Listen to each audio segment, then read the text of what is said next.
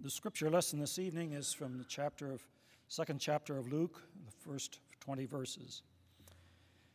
Now it came to pass in those days there went out a decree from Caesar Augustus that all the world should be enrolled. This was the first enrollment made when Quirinius was governor of Syria. And all went to enroll themselves, every one to his own city. And Joseph also went up from Galilee, out of the city of Nazareth into Judea to the city of David, which is called Bethlehem, because he was of the house and family of David, to enroll himself with Mary, who was betrothed to him, being great with child. And it came to pass while they were there, the days were fulfilled that she should be delivered.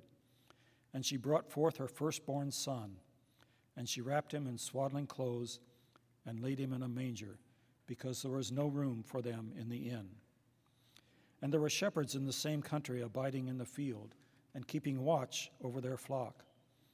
And an angel of the Lord stood by them, and the glory of the Lord shone round about them, and they were sore afraid. And the angel said to them, Be not afraid, for behold, I bring you good tidings of great joy, which shall be to all the people.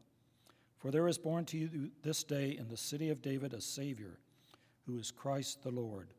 And this is the sign unto you you shall find a babe wrapped in swaddling clothes and lying in a manger. And suddenly there was with the angel a multitude of the heavenly host praising God and saying, Glory to God in the highest, and on earth peace among men in whom he is well pleased. And it came to pass when the angels went away from them into heaven, the shepherds said one to another, Let us now go even unto Bethlehem, and see this thing that is come to pass, which the Lord hath made known to, unto us.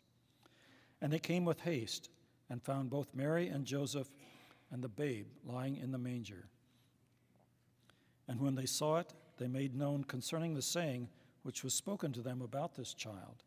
And all that heard it wondered at the things which were spoken unto them by the shepherds. But Mary kept all these sayings, pondering them in her heart.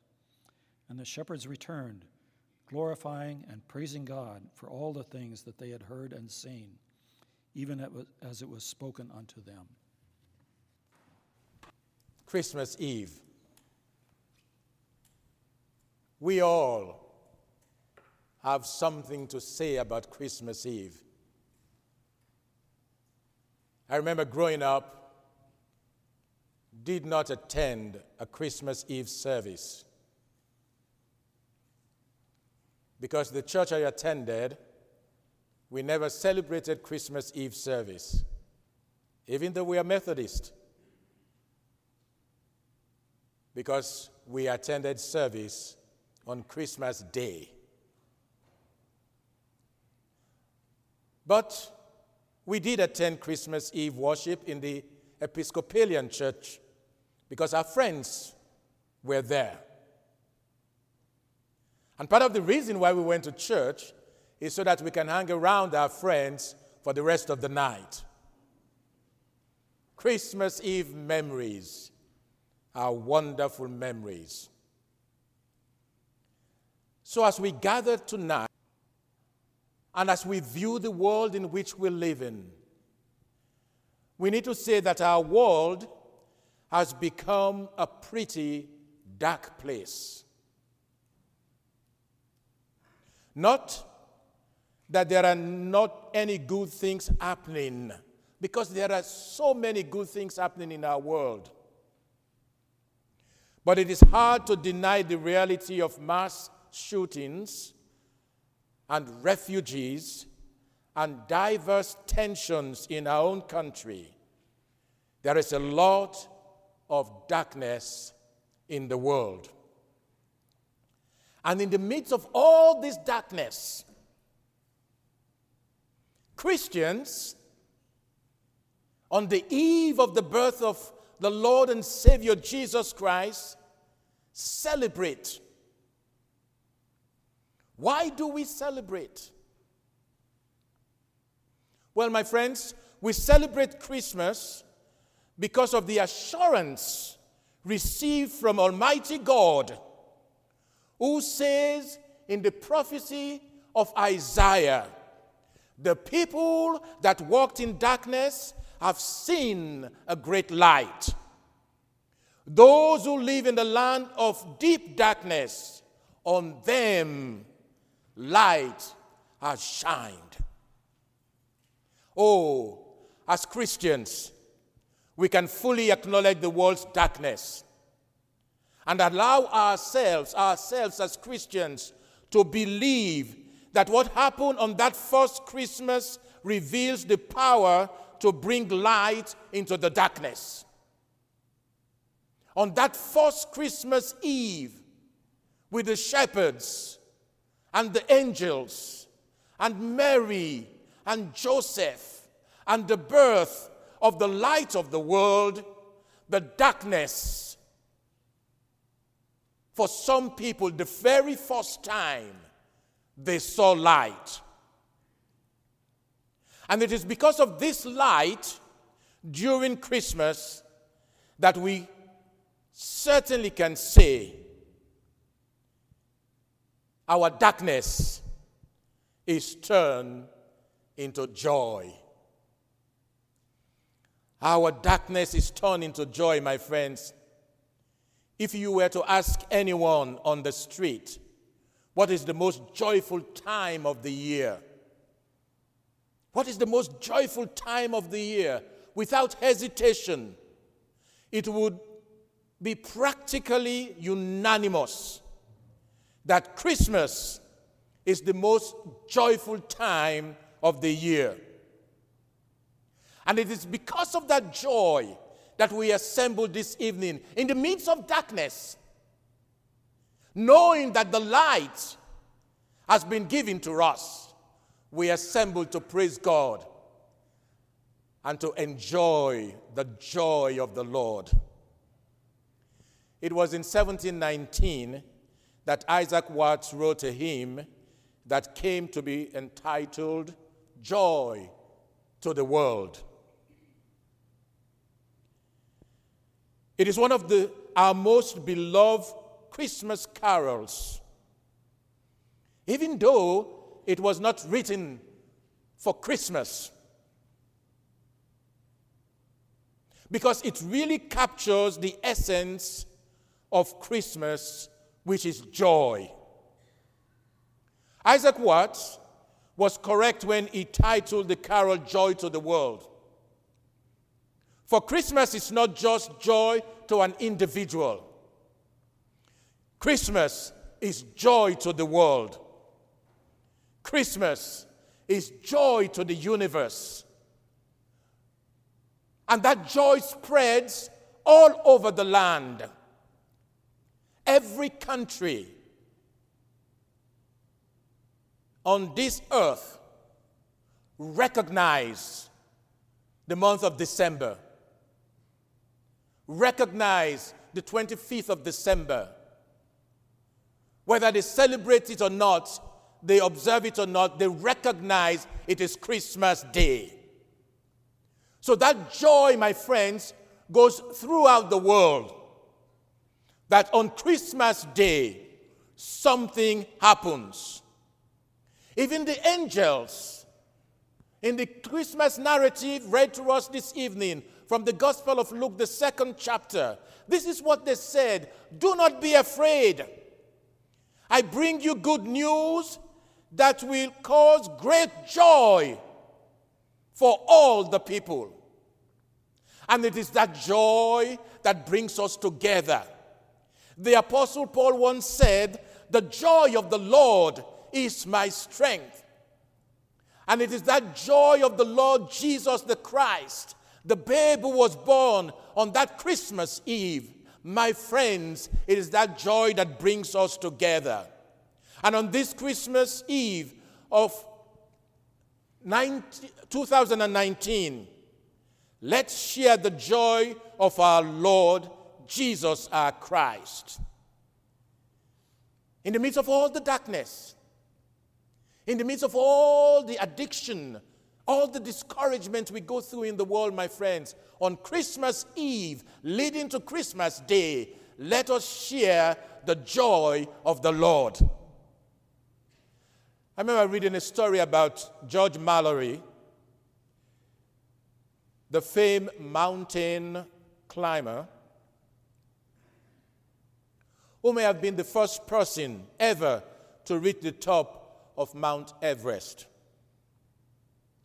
In the early 1920s, he led a number of attempts to scale the mountain, eventually being killed in the third attempt in 1924. In 1992, when Mallory was asked in an interview about the climb on Everest.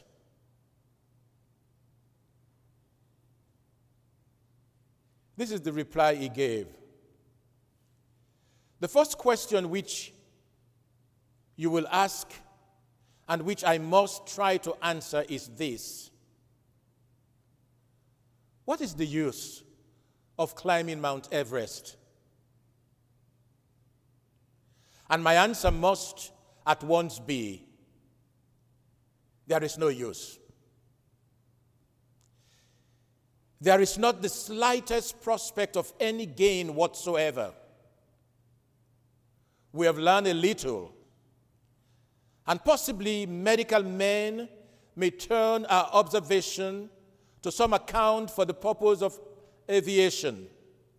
But otherwise, nothing will come of it. We shall not bring back a single bit of gold or silver or any coal or iron. We shall not find a single foot of earth that can be planted with crops to raise food. It's no use. So, if you cannot understand that there is something in man which responds to the challenge of this mountain and goes out to meet it. That the struggle is the struggle of life itself upward the mountain forever. Then you won't see why we climb the mountain. What we get from this adventure is just sheer joy. That's all we get from this adventure sheer joy. And joy, he concludes, is, after all, the end of life. We do not live to eat and make money. We eat and make money to be able to enjoy life. That is what life means. And this is what life means for us. We climb the mountain just for sheer joy. My friends, in the midst of all the gloominess, the darkness, and the ugliness we face in the world, let us on this night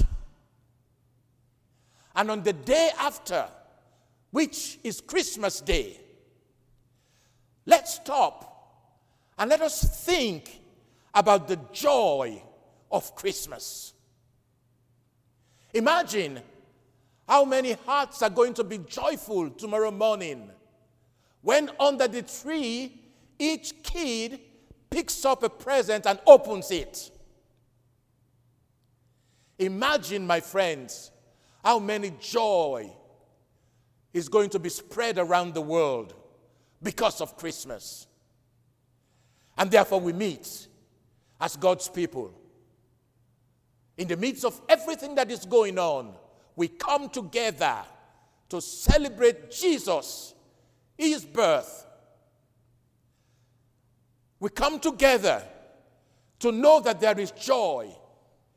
As someone puts it, there is more joy in Jesus in 24 hours than there is in the world in 365 days. I have tried them both. And it is that joy in Jesus that we pass on to you this evening. So that when you wake up in the morning on Christmas Day, you've received that joy. And that joy will stay with you for the rest of your days.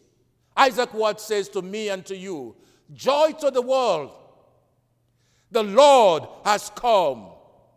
Let earth receive her King. Let every heart prepare him room, and heaven and nature sing. Oh, my friends, is your heart prepared for the King? Because if you're not prepared for the King, my friends, you are not going to enjoy Christmas as you should. It's a gift. It's a gift. And the gift that is given has to be received. Amen? It has to be received. God gave us a gift on that first Christmas Eve. And God expects each one of us to receive that gift. And it is when we receive that gift that we know the true meaning of Christmas. John 3:16 makes it so plain. For God so loved the world that he gave us his only begotten son that whosoever believes in him should not perish but have everlasting life. Church of the Cross United Methodist gives you a gift this Christmas season. His name is Jesus the Christ. Are you ready to receive him? It is my prayer, my friends, that each of us will receive that gift.